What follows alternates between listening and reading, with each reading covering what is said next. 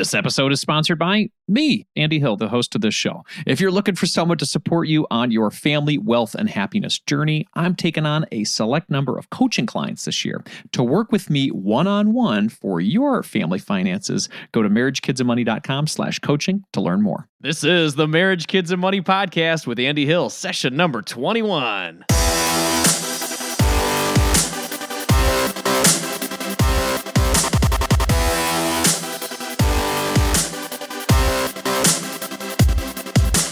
This show is dedicated to helping you strengthen your family tree and live financially free. Thanks for being here today, everyone. Before we jump into the show today, I wanted to let you all know that this week I'm going to be sending out a free guide for members of the Marriage, Kids, and Money community on how to save $1,000 without leaving your home. I'm calling it the Three Steps to 1K Challenge. If you want in on this money saving guide, please go to marriagekidsandmoney.com slash join. That's marriagekidsandmoney.com slash join. Okay, back to the show. Lately, the shows and interviews I've been doing have been focused on decreasing your expenses and increasing your income. When we focus on these two areas, it'll allow us to become experts in increasing our net worth, our passive income, and our opportunities for financial independence. Today, we're diving into increasing your income through real estate. I had a chance to speak with an expert real estate investor named Mark Ferguson the other day. Mark currently owns 14 rental properties that provide him with $7,000 per month in passive income. He's also spent the last decade and a half flipping over 120 houses and selling over 1,000 homes as a real estate agent. He now manages a team of 10 that focus on growing and maintaining the overall real estate portfolio. Now, all of those impressive numbers may sound intimidating, but when Mark started out, he had just one house, a very tight income, and he made a lot of mistakes. That's how we learn. That's the path to becoming an expert. Mark's hard work over the years and his professional team allow him to work less than 40 hours per week so that he can be a good husband and a father to his five year old twins and play golf at least once a week. If you're interested in how you can make money through real estate, whether it's through flipping, selling, or renting, take the next 30 minutes and listen to this interview with Mark Ferguson. His entrepreneurial story is inspiring and motivating. Okay, let's dive into real estate with Mark Ferguson. How's it going, Mark? I'm doing great. Thank you for having me on the show and excited to share some knowledge. Excellent. That's what we're here for. We're here to take all that good knowledge out of your brain and apply it for everybody else. Very cool. So, could, could you tell us a little bit about yourself, Mark? Um, yeah, so I'm in the real estate industry. I've been a real estate agent for oh 16 years now, a real estate investor as well with rental properties, and I fix and flip homes. And then I also write about everything I do, and I've written some books and, and do a podcast. So I've uh, keep myself busy. Excellent. that sounds like a, a, great life and a lot of fun uh, being able to share the the stuff that you've learned as well. So. So let's talk about real estate. Can you tell us a little bit about the the side of the business that you have that's focused on real estate? Um, yeah, so you know, I have a lot of things going on. Like I said, um, I'm in Colorado, so our real estate market here is absolutely crazy with price increases, which makes it interesting. Um, but yeah, on, on, the agent side, you know, I started out right after college. Um, my dad was an agent, worked with him, and uh, you know, took me a while to find success on that side of it, but eventually did, and I built up a team. And then along the way, I've always kind of fixed and flipped houses with my dad a little bit and then a few years ago I bought him out and ramped up that business. So right now we have 17 flips going. Wow. Uh, at one time, yeah. So that keeps me pretty busy. and then um, I bought 16 rentals along the way. Actually sold a couple this last year because um, our market's so crazy. And then yeah, I've got a few books and just try and teach people about being an agent, That's buying great. houses, buying investments, all of that. That's incredible. So, um, so you said it was it was a little bit family born as you as you kind of grew up into it. But um, did you did you go right into real estate after school, or was there another a path that you were considering, or was real estate always always your main focus? No, when I was growing up, you know, I was sleeping under my dad's desk when he was in the office. I was surrounded by real estate. and I actually wanted nothing to do with it in high school and college. I just I wanted to kind of do my own thing. I got a degree in business finance, and when I graduated, it was 2001, and I couldn't really find my perfect job. I didn't like the options that were out there, so I thought I'll just work part time with my dad until I figure things out. And then I got sucked into the business, and that part time grew into a career, you know, 16 years later. wow, wow. So, so what uh, what changed in you as you started to get involved in it that made you uh, wanted to wanted to become a career, or made you love it a little bit more than you thought when you were younger? Um, I really liked the house flipping side of it. So, you know, when I first started, my dad would flip you know a house or two a year and that was really fun for me um, the agent side wasn't as fun because i'm not very outgoing, even though I do podcasts and do all this other stuff. It's not the easiest thing for me. And so I wasn't good at calling people. I wasn't good at following up. So I really had to push myself to do well as an agent. But the flipping side really interested me. And at the same time, I kind of saw my friends from college doing these corporate jobs and you know making very little money and not having any freedom and not being very happy and i kind of thought well, real estate maybe it's not so bad with my own schedule. Um, you know, it's kind of like running my own business. So I, I, really started to like it and enjoy it once I got into the business more, and, and really the freedom is just phenomenal. Excellent, excellent. So, could you describe? Uh, I've heard about flipping. I think people know what flipping is at a high level, but maybe you could describe the typical process of, of flipping a house. What does that What does that entail? Yeah, so um, you know, there's a lot of really key important points to flipping. They have a lot of house flipping shows on television now that I really don't like very much because I think they leave a lot out and kind of give the wrong impression. Hmm. But um, you know, the, the real basics are finding an awesome deal. That's probably the hardest part and the part they don't really show you on TV. But um, you know, you, you can buy houses that are listed, which we do. You know, with other agents, you can buy from auctions. Um, you can buy from people who don't have their house listed, and you can buy from other investors. And so, you know, finding the deal is the main part of it. Um, financing it, you know, most banks don't want to finance a short-term loan, a fix and flip. So there's challenges there. Um, and then, of course, the repair process. You want to fix it up, make it nice. You know, fix all the safety issues. Really, you know, we focus on making sure the homes are in good shape and will last a long time, not just putting lipstick on a pig to make them look nice. And then, of course, you know, there's carrying costs, selling costs. Um, there's a lot that goes into it. And to kind of give people an example of what kind of deals you have to get, you know, I typically buy a house for maybe $100,000. We might fix it up for $30,000. And then we would actually want to sell that house for at least 180,000 um, to make, you know, the necessary profit and really be rewarded for the risk we're taking. So you have to pay real estate agents, you have to pay, you know, interest on the loan. All those costs can really add up to just as much as the repairs are on a house. Yeah, and your and your time that you invest, and obviously you want to make you want to make money on the investment too. So that that makes a lot of sense. Yep, so, exactly. So uh, we, we, talked a little bit about flipping. Are you are you mostly interested in flipping homes? Do you, do you keep them and hold them and rent them as well, or is flipping your main your main business? Um, you know, it's constantly changing. So flipping i think is more of a job than actually investing in real estate because you know once you sell a house it's gone. You right. have to keep doing it over and over and over again to make money and then you're kind of taxed the same way as a regular job as well. Um, so i i love flipping. It's a lot of fun but i also love rental properties.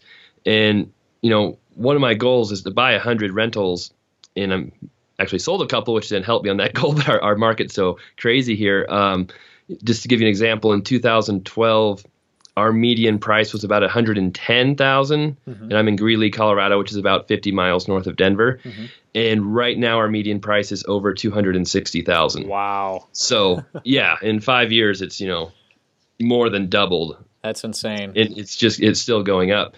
So, when I buy rentals, you know, I really focus on cash flow, on being able to make money every month on them, you know, after you pay all the expenses. And I started buying in 2010. At that time, there were a lot of good deals. The rents were really good, and you could make money on rentals. But the last couple years, the prices have gone up so much and the rents have not kept up mm. that you can't really make money in my area with rentals. So that's why I've stopped buying them. And I've, I've looked at other markets. I've thought about moving into commercial. So I hmm. definitely want to keep buying long term investments but you have to make sure the market you're in is right and the numbers make sense. So right now, with the prices being so high, have you focused more on flipping, or are you just holding right now until we get a, a market correction or market change? Um, I've mostly been focused on flipping. Yeah, 'cause Okay. I mean, a couple years ago, we were doing maybe five to ten flips at a time, and you know, I might take the income I'm making or the extra money and buy rentals. And with the market change, I've just kind of been reinvesting that into the flipping business to grow it bigger and bigger. So um, it's so hard to estimate or guesstimate what the market's going to do. Yeah. Um, you know, I, I actually have a commercial property under contract for a new rental this year. Um, hopefully, there's some tax liens on it, so we've had some issues buying it. But that's one thing I've looked at is is diversifying what I'm buying, and then um, I've always I've wanted to buy rentals in Florida for a while, but it's it's a lot of work and time consuming to buy in another market. Sure. Someplace you you don't you're not you're not in or you don't visit very often. I can I can see that being an issue. Yep, exactly. So so let's let's go back to the let's go back to the beginning. Tell us about the first home you bought. It- Was it a flip? Was it a rental? What was the experience like? How, how did that how did that work out for you? Um, the very first house I bought was my personal house. So I, it wasn't an investment, but it was kind of a good story, a learning experience for me. I was 22, um, bought a house for 190,000. I lived there seven years. Um, I think I probably spent at least ten to fifteen thousand dollars updating the home. Did all the work myself, so a lot of sweat, labor. And seven years later, I sold the house for one hundred eighty thousand. So That awesome. sounds e- extremely familiar, my friend. and uh, you know, it was a really good learning experience. I, I liked the house, but you know, I paid full retail value for it when I bought it. Um, there are just so many things I could have done differently, like getting a great deal. Um, and as an owner occupant, you can put less money down. And if you live in the house for two years and sell it, you don't have to pay taxes on any money you make on it. So looking back on that now, I wish I would have took, taken more time to get a really good deal. Uh, maybe lived in the house a year, turned it into a rental, bought another house, or maybe lived in it two years, sold it, you know, taking the profits and bought another house. So there's a lot I could have done different, but um, in the end, you know, I learned, and uh, it, it was a good learning experience about fixing up houses and, and how to do things differently. So a- after your first home, when was the time that you got your first uh, rental property or flip, and and then I guess how did how did it scale from there? Um, you know, I was doing flips with my dad right out of college. So technically they weren't my houses, but Right. um, we were partners. And, you know, we were buying almost everything at the foreclosure auction that time, like the local, they call it the public trustee auction in Colorado, where, you know, people get behind on their payments, the banks take it through foreclosure, and you can buy it at the auction for cash, sometimes sight unseen. And uh, so we did a lot of purchases there.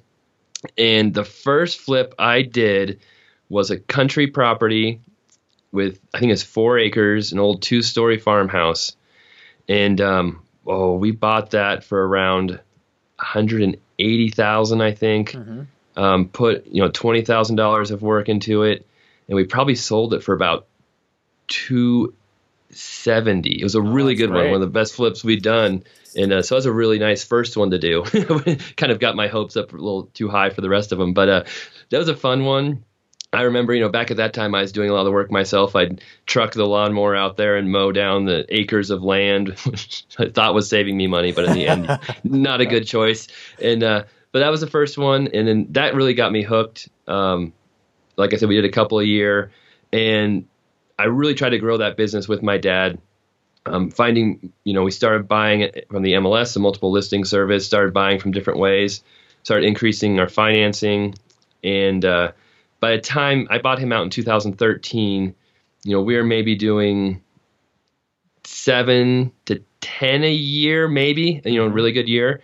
And I kind of want to buy him out to get more aggressive to grow the business because we had different ideas of what properties to buy. Sure. So after that happened, um, really expanded, and you know, I sold seven or we completed 17 flips last year, and the goal is to complete 30 this year. Wow. So you're you're on a, a trajectory there. That's great. That's great, man. Um, so that first one, what made it such a good deal? What what if you could break down the formula? Did did you guys just get a great deal when you bought it? Did you do a very good job in the updates, keeping the cost down, or was it just a combination of everything? How, how, why was that so successful? Um, it was a, a unique situation. So at the public trustee sale, the laws were completely different back then. They changed it. So the owners had a redemption period, which means, you know, if an investor bids on the property at the sale, the owner has 60 days to pay them off and keep the home. And on that particular one, the husband was still there, the wife had disappeared. And the way it worked was you could actually get a quit claim deed from the husband, kind of take over ownership rights, and redeem the property as a new owner. So it was a little risky doing that because the wife could show up and kind of, you know, quit claim her ownership rights to someone else and you have like a 50-50 situation. It could have been really weird, but we just took that chance, assumed the wife was gone and no one would find her. And because of that risk there, we got it for cheaper than you might get another property. And, you know, back in the day, t- 10, 15 years ago, there was very little competition at the foreclosure sales. Hmm. And things have changed now where I think I've bought one house in the last three years from the foreclosure sale because there's so many investors there. Interesting. Yeah, I was just going to ask you about that process at the foreclosure sale because that seems like a place to, to just get some great deals. But so you said the market's been pretty uh, competitive there lately? Yes, for sure. So the process. Um, every Wednesday is is different every state. So mm-hmm. Colorado will be the only state like this. Um, at 10 a.m. they have the sale and they'll publish what properties are going to the sale and how much the opening bid is on Monday afternoon. Mm-hmm. So you have about a day to, you know, pull title work, see what you can figure out as far as what's owed against the property, because um, they, they guarantee no title work when you buy them. You know, if there's you're bidding on a second lien and there's a first loan, you know that's your problem. You just bought a house with a hundred thousand dollar loan you might not have known about, um, and so you do your work then. Show up at 10 a.m if you're the winning bidder, you have until noon to bring in the full amount um, in a cashier's check. Wow. So yeah, you have to do it very fast. And there used to be great deals there. I looked at the sale this week, and there were two properties we were interested in, and I think I would have paid maybe a hundred and oh forty for one of them for it to work for me, and that property ended up selling for one hundred and seventy thousand. Mm-hmm and the other one I would have paid maybe 180,000 for it. Ended up selling for 217,000. Mm. So the the amount they're paying is just crazy to me. We can get better deals, you know, on the MLS or from wholesalers, other investors.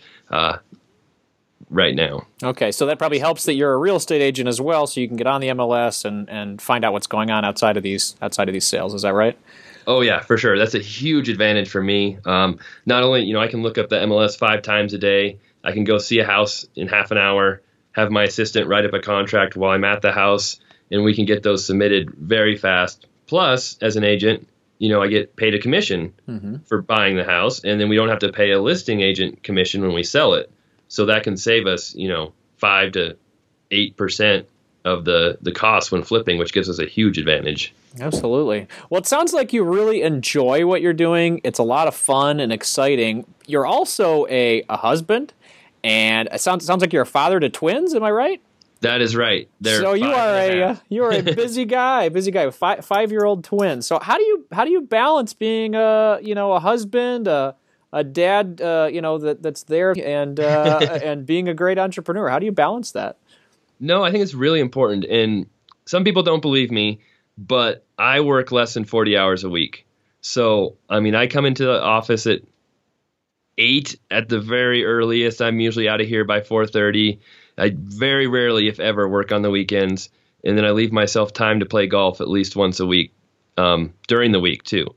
And the only way I can do that is by having a great team. So I have 10 people on my team. Um, you know, six licensed agents who sell houses.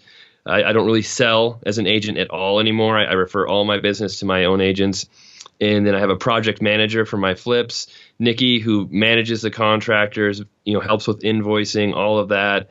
Um, Justin's my real estate manager who helps manage the agents, helps with my blog and all everything. So I have property managers for my rentals. Um, I'm really a big fan of delegation, and yeah, I spend my time doing what I like to do, and everything else I push off to somebody else. That's great, man. That's great. Keeping it all in line and then and working with the experts to help you to scale and uh, and keep the business going. That's that's very smart. That's very smart. So obviously it didn't start out like that. You didn't start with a team of you said nine, right?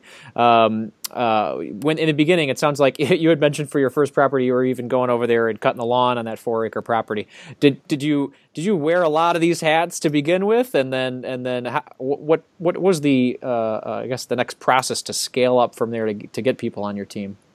Yeah, I mean, when I first started out, I was kind of trying to do a bunch of different things, and it didn't work very well at all. And actually, in 2006, I tried to do all the work on a flip myself. I mean, I was replacing windows, the kitchen, the flooring, the lights, painting, um, took out a wall, and it was the biggest mistake I ever made because I wasn't selling houses, I wasn't finding new flips. I think I made like twenty some thousand dollars that entire year. Wow! And uh, I realized that I had to change things. And actually, what I ended up doing was really focusing on the real estate agent side. Um, I became a foreclosure agent listing foreclosures for banks and HUD and I kind of put the flipping to the side for a while. So I focused on that. Um, at one point, we're selling 200 houses a year. And that's when I hired my first assistant, who was actually Nikki, who's my project manager now. She's been with me almost seven years. Wow, that's and, great. And yeah, no, she's awesome. And uh, just started giving her tasks, you know, because I was working 10, 12 hours a day, driving all over and doing all this crazy stuff. And just slowly started teaching her how to help with the real estate agent business. She became a licensed agent as well. And then um, we hired another assistant to help out with things. And that's kind of when I when I bought out the team from my dad, I actually ended up hiring Justin, who was my college roommate and best friend at the time. And he moved down from Denver, took over my team. He was in the corporate world and hated his life. So he ended up getting his real estate license. Um, and I, it would have been really hard to make the switch without his help because he had management experience, payroll, um, was good at that type of thing, which I wasn't good at. So with his help, then we started hiring more agents, and I ended up hiring, you know, one of my cousins helps us with accounting. My mom's helped with different things throughout the business. So it was a slow process. It took some time, just slowly hiring people. But I think one thing that really helped me was I tried to focus on one thing at a time. So, you know, I focused on building the real estate agent team up once that was done, then I focused on building the flips up. Then I kind of, you know, focused on rentals. So uh, whenever I get in trouble, it's because I'm scatterbrained and trying to do too much at once. Are you looking for someone to walk alongside you on your journey to family financial independence? Well, I would love to help you achieve your goals and help your family thrive. I work with couples, individuals, and families all around the U.S. via video chat and can assist in the following areas becoming debt free, growing your net worth crafting and sticking to your budget, reviewing coast fire plans, developing strategies to build generational wealth for your kids, and designing your future work optional lifestyle. Doesn't that sound nice? if you're interested in working with me one on one, you can book a time with me by visiting marriagekidsandmoney.com slash coaching.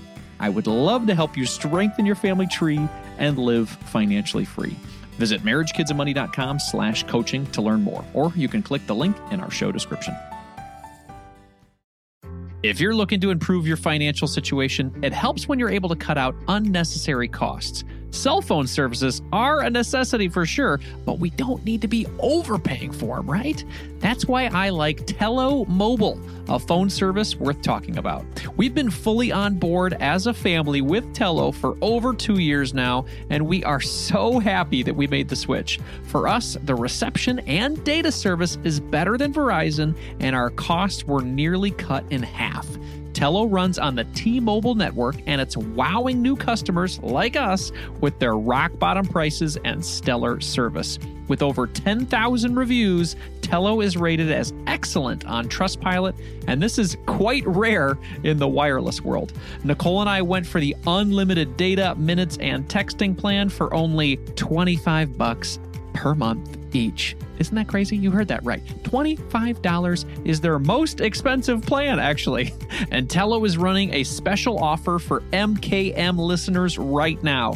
Check out Tello today at marriagekidsandmoney.com slash Tello. That's marriagekidsandmoney.com slash Tello and use the code MKM20 to get 20% off on your first month of service for any Tello plan above that $10 per month mark. Again, use MKM20 to get 20% off at marriagekidsandmoney.com slash Tello, and you'll be supporting this show. Hurry up. The code is valid until April 19th, 2024. MarriageKidsAndMoney.com slash Tello. Well, that's that's a good piece of advice, man. I've I found that in my life too. So if you if you focus on an area, excel in it, and then maybe partner with somebody to uh, maybe delegate a couple of the responsibilities, then you can focus on other areas and and keep growing from there. That seems like a, a great plan, and it worked well for you. Yep, and it's it's hard to stick to, but yeah, absolutely. Especially if you've got that perfectionist kind of mindset where you're like, I, I got to do this all myself, right? Yep. so, no.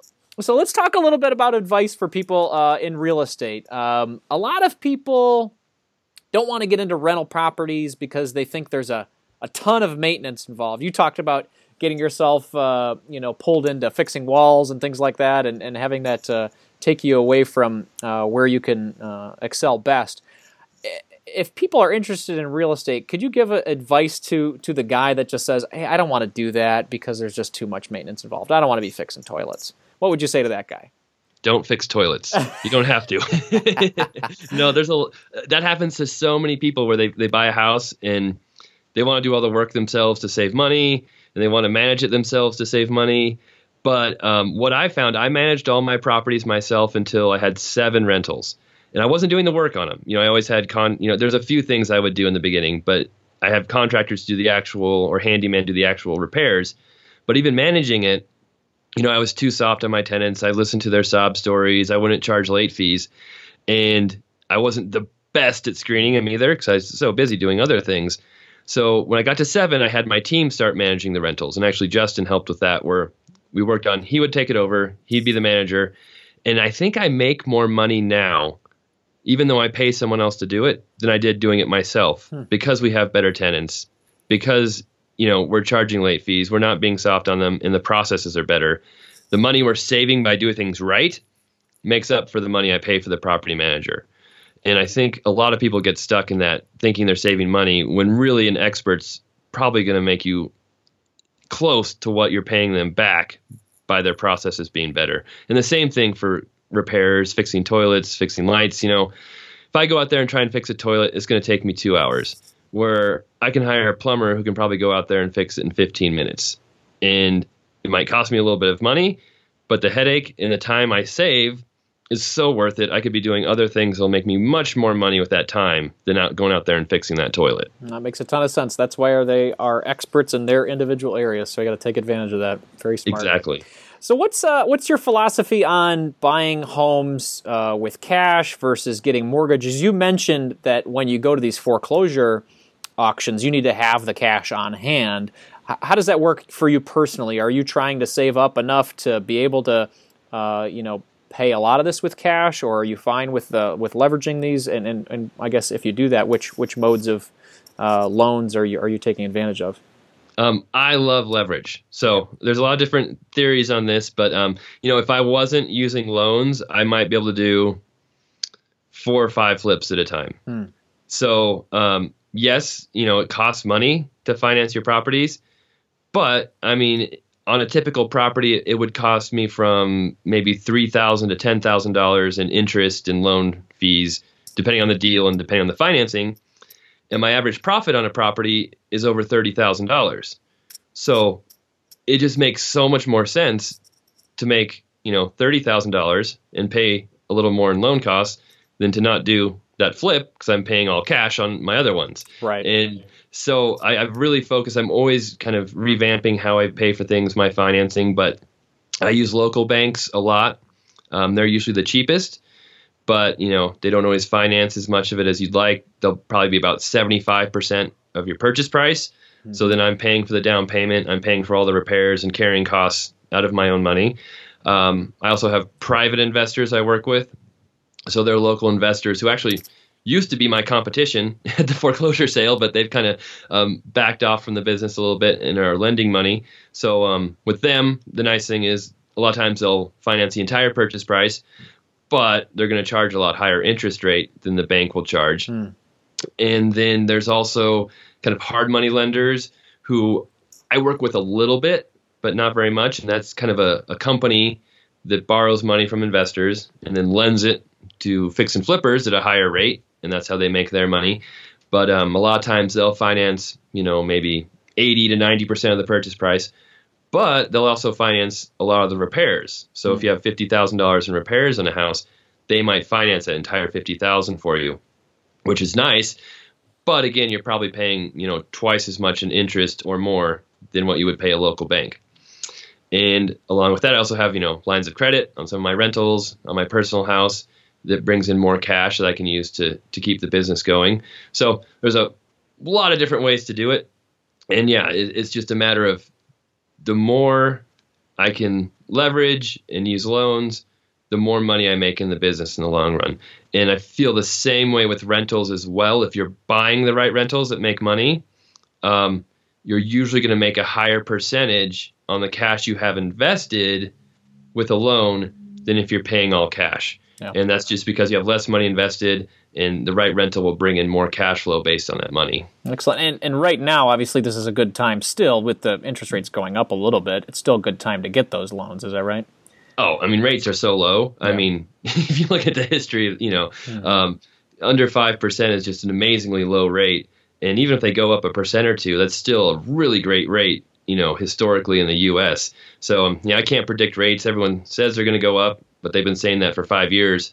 And uh, I think they will slowly tick up. I don't know how fast they will. But yeah, even if they go up a little bit, they're still amazing rates, and it's really cheap money. Okay. So so what's your uh, what's your grand goal? It sounds like you are you're trying to build up a portfolio and maybe even get into commercial real estate. Is there a number that you're looking to hit on you know rental properties or a net worth goal that you're trying to hit? What's what's uh, what's your grand achievement? What's your dream as you're as you're trying to do all this?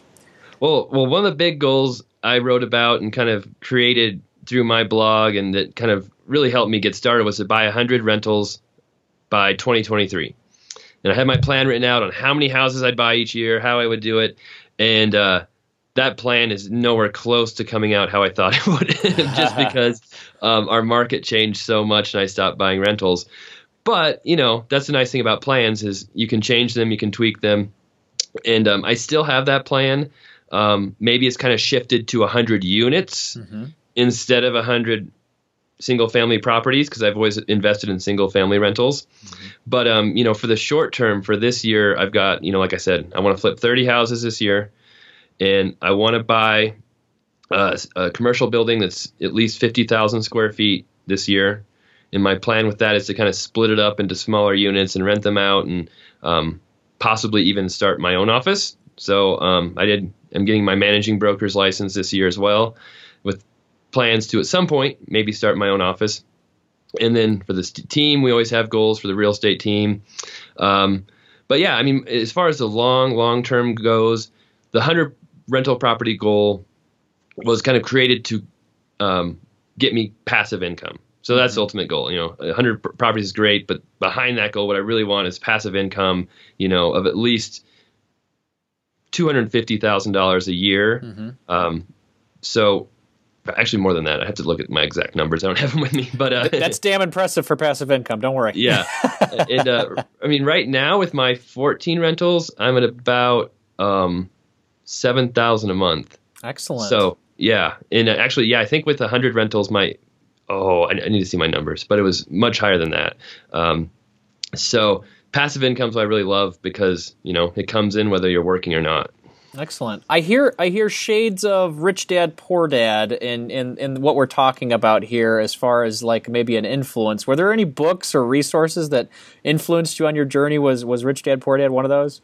You know, I did. I read that. It was a um, very influential as far as my investing goes. I was not to bash on the book. I think it's a great book, but I thought it lacked kind of some of the details Yep. on how to do it. Yeah, very philosophical. yeah. I, I kept reading all of his other books, hoping somewhere the details came along. but You ended up just buying a bunch of books.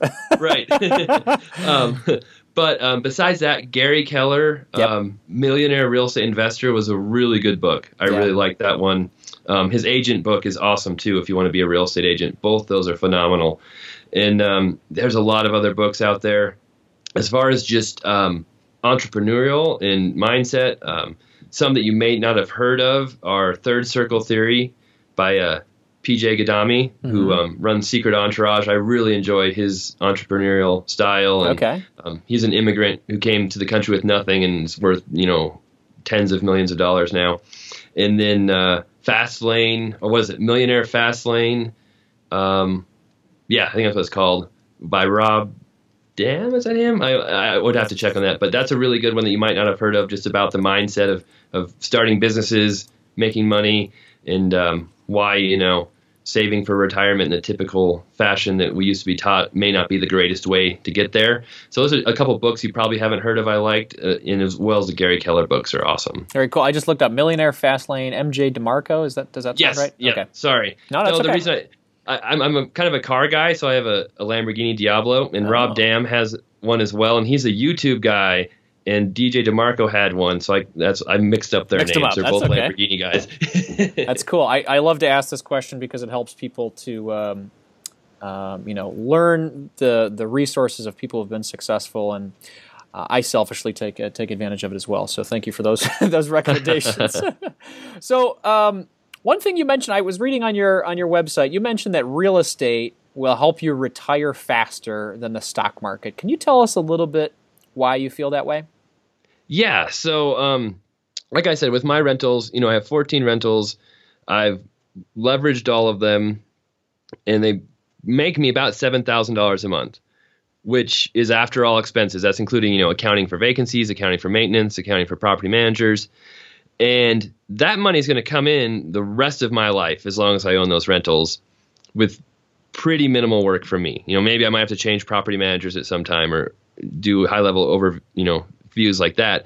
Um, actually, you know, as rents increase with inflation, which normally happens, that money is going to actually keep up with inflation and keep going up. And slowly, I'm going to pay off those loans. So once I pay off those loans, it's going to increase even more. And I ended up spending about two hundred fifty to three hundred thousand dollars in cash to buy those properties. And actually, after I sold a couple of them and refinanced some other ones, I got almost all of that money back. Um, and I figure, you know, I wrote all this out on my blog and in a couple articles.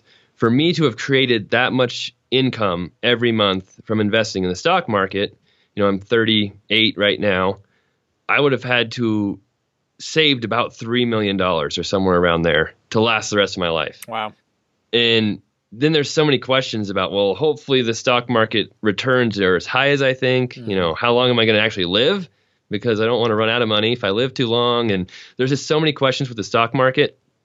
And um, with rentals, just it's kind of like you figure out your monthly number and you just buy enough properties where you have that monthly number coming in.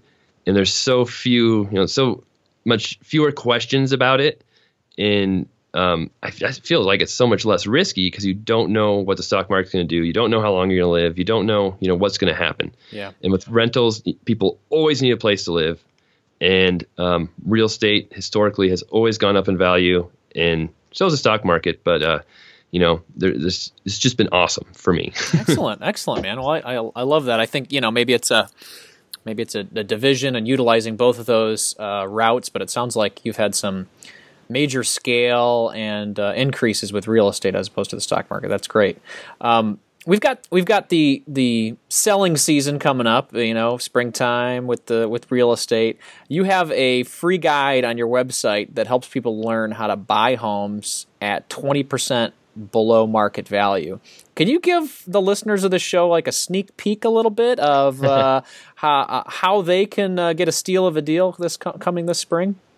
Yeah, I mean, I think you know, so many people buy a house um, based on what a real estate agent says, what a lender says, and they don't really take control of the situation or think about it as the biggest purchase they're ever going to make, which it is for most people. And you can get great deals on houses. You don't have to be an investor. You don't have to be, you know, an agent. Um, and that book really goes into, you know, buying from the MLS, buying from auctions, buying from different sources. But one of the most important things to know is what values are. You know, what are houses actually worth in your market? And if you can learn that, then you can spot those good deals when they come up. You can figure out what they are um, because those good deals do come up all the time. And, you know, it's not easy to get them. You have to be patient, but it is such, you know, a huge financial benefit to buy a house below market. You're, you know, gain instant equity. If you ever want to refinance it, you can take more cash out. Um, if you ever need to sell for any reason, you have an emergency, doctor bills, whatever it is, you know, it's much easier to sell it and, and take money out. And like I said as well, you know, if you live there for two years, um, most of the time, any profit you make is going to be tax free, which is pretty hard to find tax free money no matter what you do in any other investment. Excellent. Well, I'll include a link for that free guide uh, on the website in the show notes for uh, for the show. If if if we had to leave one piece of advice for people who are interested in getting into real estate, whether it's flipping or rentals, what would be that one piece of advice that uh, you would give to them? Um, yeah, and you know, I, I, have you know 400 and some free articles on my site, investformore.com. So happy to share what my advice is there. But um, as far as just you know, one thing I think you have to focus on: Do you want to be in rentals? Do you want to be an agent? Do you want to flip houses? Don't try to do everything at once. You know, focus on one thing to start with, and then no matter what it is you're doing, probably the most important thing you can do is know your market and know values as well as you possibly can. Hmm. And, and if you know values, it makes the rest of it so much easier. Excellent, excellent. Well, you, you mentioned Invest for More. Where is the best place people can learn about you and, and have a discussion with you about your business? Is that the best place? Yep, that site, Invest for More, that's the number four spelled out, so F O U R. And then if people want to email me, mark at investformore.com is the best place to find me. And uh, yeah, like I said, I've got a lot of free articles, I've got my own podcast on real estate, and uh, have about five books I've written. So um, I do my best to to put as much out there as I can to help people. Excellent, man. Well, I've, I've spent some time on the website. I found it uh, very helpful, and uh, I really appreciate the time you spent with us on the phone today, chatting about uh, real estate and how people can become successful. So, thank you very much. Congratulations on your success, and take care of those two five year old twins. I will. They're a lot of fun. Yeah, thank you for having me on the show. Um, had a great time, and yeah, let's keep in touch. Excellent, man. Thank you. That was a great chat with Mark. Excellent. Um, I was most inspired by three things that we discussed. Number one, his path towards entrepreneurship. His success didn't happen overnight. It took a lot of hard work, but his passion for real estate and drive towards his goals helped push him forward. Number two, his advice on focus. I like this one a lot. He told us to focus on one area and excel in it. I know I personally fall into this trap quite a bit in my personal health and entrepreneurial goals. I try to do too much at once and I end up not doing anything at all. This interview was a good reminder for me. And then number three, his advice on delegation uh, in business, uh, in finances, in managing our relationship overall with money. Mark's advice on relying on other experts to succeed was pretty motivating for me. This ties in well with his advice on focus, too. If your taxes will be done better and quicker by a professional, hire somebody.